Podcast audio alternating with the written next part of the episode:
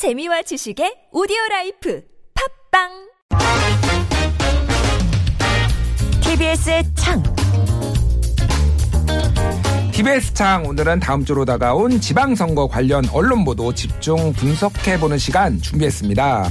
민주언론시민연합 조선희 미디어 팀장과 함께합니다. 안녕하세요. 네, 안녕하세요. 예, 뭐 요즘은 많이 바쁘시죠? 네, 오늘이 사전투표 둘째 날이고 다음 음. 주가 지방선거 투표일이다 보니까 아무래도 예. 지방선거 보도 분석에 저희도 열심히 하고 있습니다. 그렇군요. 오늘 그래서 진짜 따끈따끈한 소식 방금 막 뽑아냈어요. 요 소식들 가져오셨는데 자 일단 총평 한번 여쭤볼게요. 이번에 언론들의 지방선거 보도 어떻게 좀 볼 수 있겠습니까? 뭐 일단은 도돌이표라고 하면은 다들 공감하실 것 같아요. 저희가 1992년부터 선거 보도를 쭉 모니터하고 있는데 음. 그때마다 저희가 선거 보도 제작 준칙 이런 걸 만들어서 어떻게 보도해 주세요. 어떻게 보도해 주지 말아 주세요. 이렇게 요구하고 있는데요.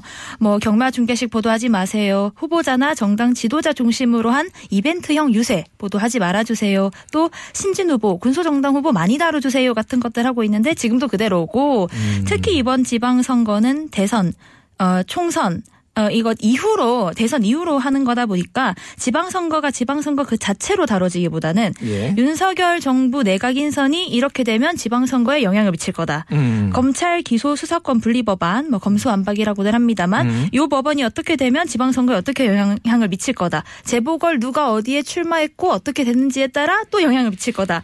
이런 식으로 음. 중앙 정치에 따라 결과값이 달라지는 함수?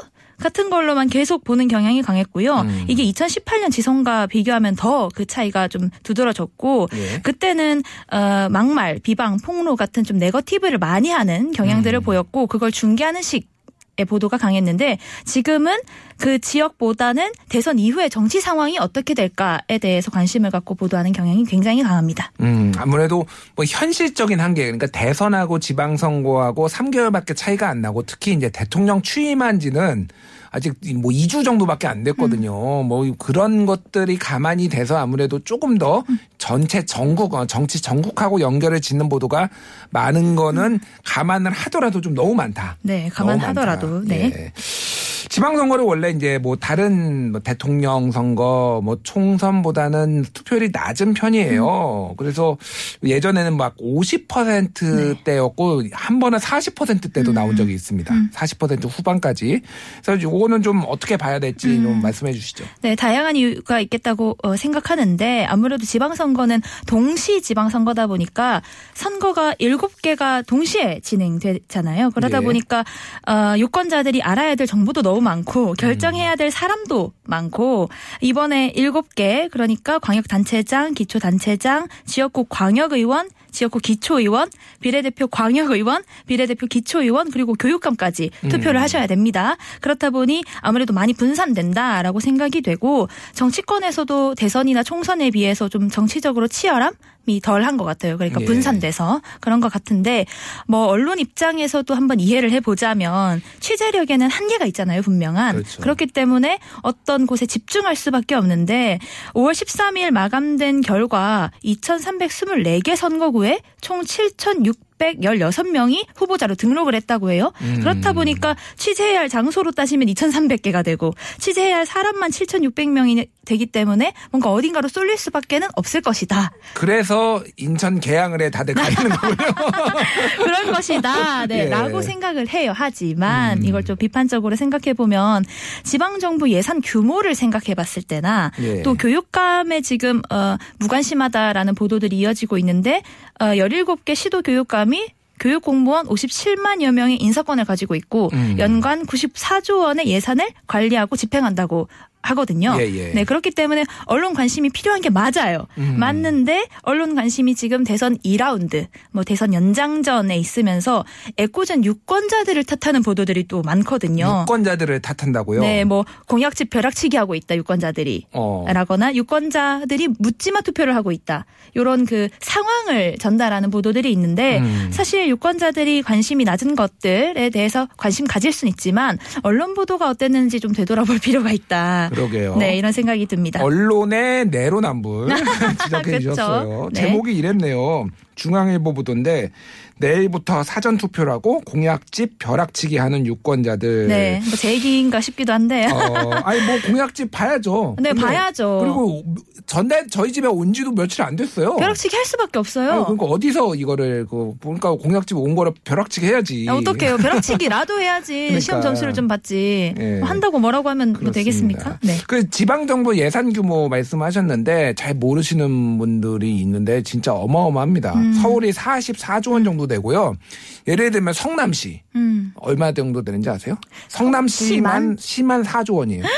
어, 그건 몰랐네요. 예, 거기에. 왜냐면은 큰 기업들 분당 뭐 테크노밸리라고 하죠. 뭐 이런 네. 데들 고 고양시 3조 원 정도 됩니다. 아이고. 이게 그래서 이게 적은 돈들이 아니에요. 이거를 다 예산을 집행할 수 있는 권한이 있는 게 음. 어, 그런 뭐 이제 단체장들이고 그거를 또 견제해야 되는 게 또 의회죠. 예, 네. 의회니까 많이 잘 뽑아야 됩니다. 네. 예.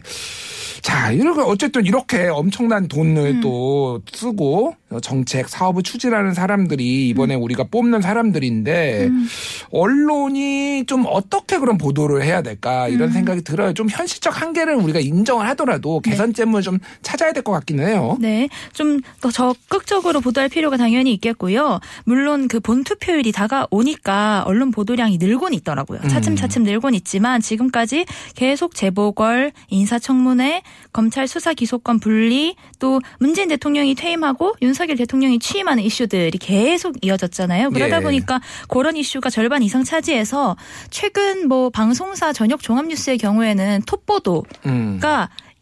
가 어, 대부분 지방선거가 아니게 됩니다. 아. 당연히 뭐 그럴 수밖에 없다고 볼 수도 있지만 음. 아무래도 지방선거에 대한 관심이 굉장히 낮다고 볼 수 있고 저희가 그 종합편성 채널 시사대담 프로그램도 모니터를 하는데 예. 저희가 특히 TV조선에서 지방선거 관련 대담을 잘 진행 안 하더라고요. 어. 아, 그래서 뭐 5월 1주차, 2주차 이렇게 저희가 그 종편 각사 프로그램 하나씩 분석하고 있는데 음. 지방선거 대담이 아예 그 주제로 편성돼 있지가 않았었어요. 그럼 뭘 얘기하나요?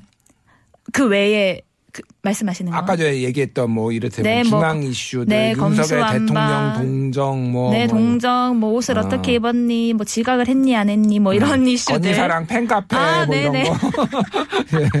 네, 그런 것들 하다 보니까 근데 어. TV조선이 방송 메인 뉴스에서는 선거 보도량이 굉장히 되거든요. 예. 타 방송사에 비해서. 그런데 시사 대담 프로그램에서는 지방 선거를 안 다루고 있다. 이걸 음. 보면 어, 그 방송 전략이라고 해야 될까요? 음. 어, 그런 것도 눈에 좀 보이고 하더라고요. 그렇군요. 사실 진짜 이슈가 많긴 했어요. 한미 정상회담도 있었어요. 네, 이 그쵸. 와중에 네, 네. 그러다 보니까 이제 언론들의 현실적인 어려움들 그리고 사람들의 관심이라는 것들을 어, 고려를 했을 때 이해를 할 만은 하지만 그래도 좀 너무하다 이런 말씀을 해주셨어요. 네.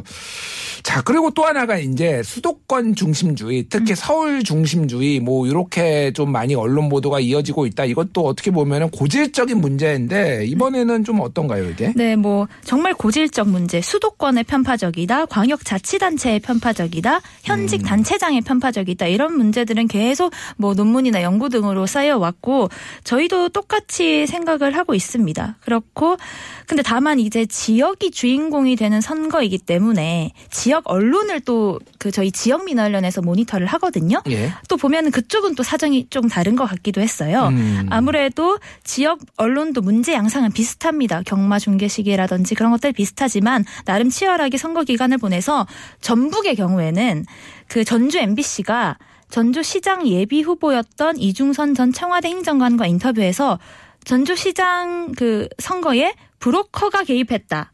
이런 의혹을 보도하기도 했고, 어. 네 그리고 또 어, 여론조사 결과로 내부에서 그 공천하잖아요. 음. 그 여론조사 지지율을 그 브로커들이 어, 조작해주겠다. 고 나에게 이제 접근했다. 그래서 여론조사의 조작 가능성 같은 것들도 보도를 했거든요. 예, 예. 그래서 아, 이 지역 언론에서는 각자마다 이런 이슈를 가지고 잘 보도하는구나라는 생각이 들었는데 저도 지역 민원련 그 활동가분들과 얘기하면서 알게 된 거예요. 음. 그러니까 저는 모르고 있었던 거죠. 수도, 수도 권 시민이기 때문에. 예, 예. 그럼 이건 왜 우리가 모를까 하면 전국 단위 언론이 이런 그 지역 언론은 잘 받아쓰지도 않고 음. 포털에서도 이런 보도들을 별로 밀어주지 않다 보니까 저희 눈에는 안 들어오는 것 같은데 예. 지역은 또 각 지역마다 아주 치열하게 뭔가 선거를 치르고 있는 것 같더라고요. 음, 그러니까 뭐 모든 이슈를 모든 유권자가 다 알 수는 없는데 이 정도로 이를테면 금권 선거 의혹 네. 뭐 이런 것들은 사실은 좀 뭐 전체적으로 이슈가 될 만도 네. 한데 아무래도 좀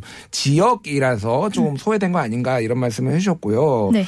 뭐, 뭐, 공약들도 되게 많잖아요, 사실은. 네, 뭐 공약들도 굉장히 많은데 공약을 다루기보다는 음. 좀 어.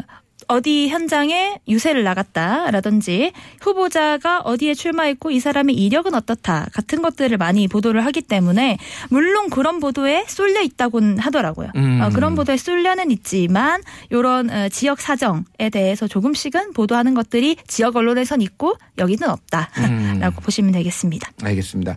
뭐 KBS 같은 경우에는 지역마다 뭐막 방송국이 있잖아요. 네. 그러니까 MBC 같은 게 잘 모르시는데 MBC는 다 사실 지역 방송국과 본사 서울 MBC하고 별도의 법인이고 KBS는 같은 한 회사예요. 그래서 기자들도 순환 근무를 입사 초기에는 막 하기도 하고 그럽니다. 어쨌든 그래서 KBS 같은 경우에는 어떻게 보면은 이런 언론들을 잘 그러니까 보도들을 잘 안배를 하고 중앙에서도 많이 이제 보도를 한다든지 이런 것들이 좀 가능하지도 않을까 하는데 어떻게 보십니까? 일단 그 KBS의 경우에는 공영 언론이고 말씀해 주신 대로 분명히 안배할 수 있는 조건이 있는데 최근에 지역 방송에서 음. 수도권 후보자 토론회 방송을 해서 좀 논란이 됐었어요. 어. 네. KBS의 18개 지역국 중에서 예. 14개 지역국이 5월 11일부터 13일까지 최소 1회 이상 자신의 지역과는 관련 없는 수도권 광역단체장 그러니까 경기, 서울, 인천 장 후보 토론회를 방송을 한 거예요.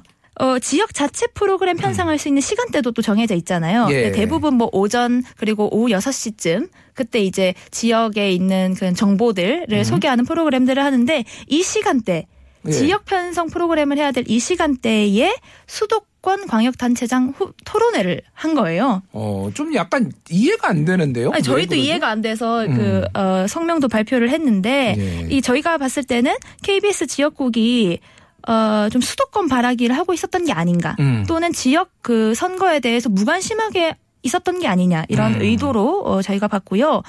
그러니까 지역 후보자 토론회는 안 하면서 수도권 후보자 토론회를 하는 게 이게 말이 되는지 예. 아, 이게 좀 어, 놀랍더라고요. 아니면은 그 시간대에 같은 시간대에 그 지역에 있는 후보자들을 편성을 해서 별도로 진행을 하면 되는 거잖아요. 네, 그러니까. 하면 되는데 어. 못했거나 안 한 음, 거죠. 음, 네. 그렇군요. 이게 의무적으로 좀 해야 되는 것도 있잖아요. 네, 이게. 의무 편성 비율이 법에는 정해져 있는데 음. 각 사마다 뭐 시간대라든지 그런 것들은 자율적으로 조정은 해요. 하지만 음. 그 프라임 시간대 같은 것들은 대부분 정해져 있다 보니까 예. 뭐 오전 뭐 아침 때나 아니면 오후 6시부터 몇 시간 이렇게 이제 대부분 지역 프로그램을 자체 편성하는데 음. 그때 마침 어, 광역자치단체장 토론회가 열렸고 그걸 그냥 그대로 받아 서 방송을 하- 음. 한 거죠. 그렇군요. 이번 선거가 또 아까 전에 말씀하셨다시피 대선 치른 지 얼마 안 된 데다가 대선 후보가 나오다 보니까 보궐선거에 대한 관심도 상당히 높고 뭐 이재명 후보에 대한 보도도 엄청 많았던 것 같아요. 네네. 어, 아무래도 정말 대선 연장전, 대선 2라운드 이런 표현들이 굉장히 많았고 음. 또 경기의 경우나 충북, 뭐 강원 등등에서는 계속 윤심, 명심 이렇게 음. 부각하는 표현들이 굉장히 네, 많습니다.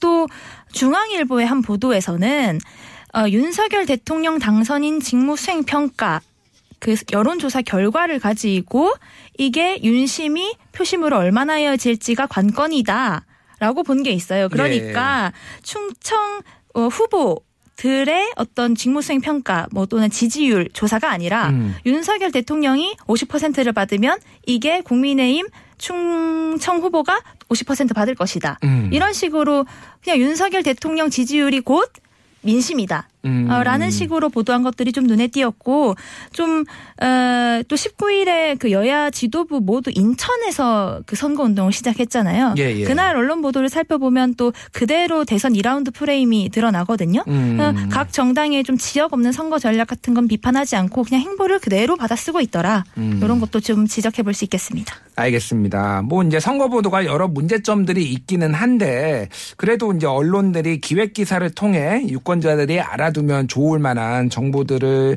소개를 했다고 하는데 어떤 기사들이 좀 있는지요? 네, 일단 한 두 가지 정도 소개를 드리고 싶어요. 민원련 4월 이달에 좋은 보도상 받은 한국일보의 기초 안 된 기초의원이라는 기획 보도입니다. 이 기획 기사가 민선 7기 그러니까 직전 어, 선거죠. 요때 뽑힌 2,978명을 전수 분석해서 얼마나 겸직하고 있는지 어. 내가 의원인데 어떤 걸 또 겸직하고 있는지 이제 통계를 내본 기사인데 예. 어, 이게 자세히 살펴보면 1336명 가운데 414명은 겸직 신고할 때 꼭 써야 할 내용을 누락하거나 음. 또 겸직 신고하지 않은 의원 중에서 한 절반은 이미 겸직 중이거나 음. 이런 것들을 보도했는데 내가 사는 지역 누가 겸직을 잘못하고 있는가를 예. 볼수 있는 그 홈페이지도 있거든요. 별도의 홈페이지를 만들었군요. 네네네. 예. 저는 이제 서울시 마포구에 살고 있는데 예. 마포구 의원들의 경우에는 기초 의원 14명 중에서 겸직 신고한 의원 2명인데 한 명이 위법성 있는 겸직을 하고 있었고 음. 나머지 12명은 이미 겸직을 하고 있는데도 한 건도 신고를 안 했다고 해요. 예. 그래서 선거하기 전에 투표하기 전에 요 검색하는 사이트 가셔서 찾아보시면 어, 좋은 정보 얻으실 수 있고 예. 또 SBS 보도가 있습니다. 이게 어, 전과 데이터. 이번에 출마한 후보자들의 전과 데이터를 전수 분석한 내용이거든요. 그래서 네. 어, 정당별로 국민의힘, 더불어민주당, 무소속 요 순서대로 전과 후보자가 굉장히 많았다라고 음. 밝히고 있고 아, 또 무소속의 경우에 전과 후보자가 많았는데 이게 어, 정당 공천에서 떨어진 후보들이 예. 무소속으로 어, 출마를 하기 때문에 어. 어, 그런 게 많았다 이런 것들도 분석을 했거든요. 요것도 또 자세히 보시면 지역별 전과 후보자 비율이나 뭐 어떤 죄명 때문에 그랬는지 같은 것들이 자세히 분석돼 있으니까 어, 보시면 투표하시는데 참고할 만하겠다 싶습니다. 알겠습니다. 예. 한국일보 기초 안 된 기초 의원 요거하고 SBS 팩트 체크 팀 사실은 그리고 저널리즘 팀 데이터 저널리즘 팀 마부작침이 만든 보도 참고하시면 좋을 것 같습니다. 네. 자, 마지막으로 좀 언론이 어떻게 했으면 좋겠다. 뭐 어, 지적을 해 주신다면요. 네, 일단은 정치권 내부 다툼에 너무 몰입하는 경향이 있어서 저는 유권자나 민심을 좀 많이 만나봤으면 좋겠어요. 예. 어, 저희가 어, 계속 민심이 얼마나 기사에 반영되는가를 좀 자세히 살펴보고 있거든요, 이번에. 근데 유권자를 취재원으로 인용한 경우가 얼마나 있는지 살펴보니까 뭐 많아봤자 한 주에 한 세 건 정도? 음. 그러니까 유권자 자신의 목소리가 기사에 반영되는 수치가 예. 그래서 대부분은 그냥 정치권이 취재원이 된 기사가 굉장히 많았고 유권자를 만나서 의제 발굴도 하고 했으면 좋겠어요. 저는 이번에 그래서 TBS의 우리 동네 라이브라는 아, 예. 네네. 변상욱 앵커가 네네네 하는 게 있는데 예, 예.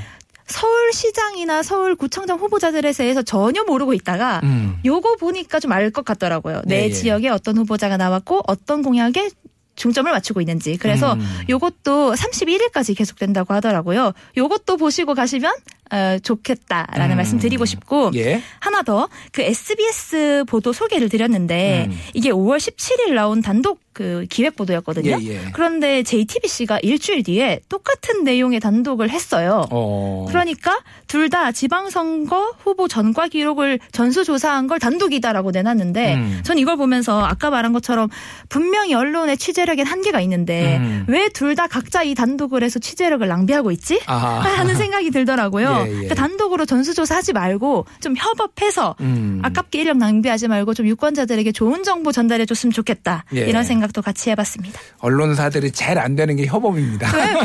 자, 오늘 이야기는 여기서 정리할게요. 민주언론 시민연합의 조선희 미디어 팀장과 함께했습니다. 감사합니다. 네, 감사합니다.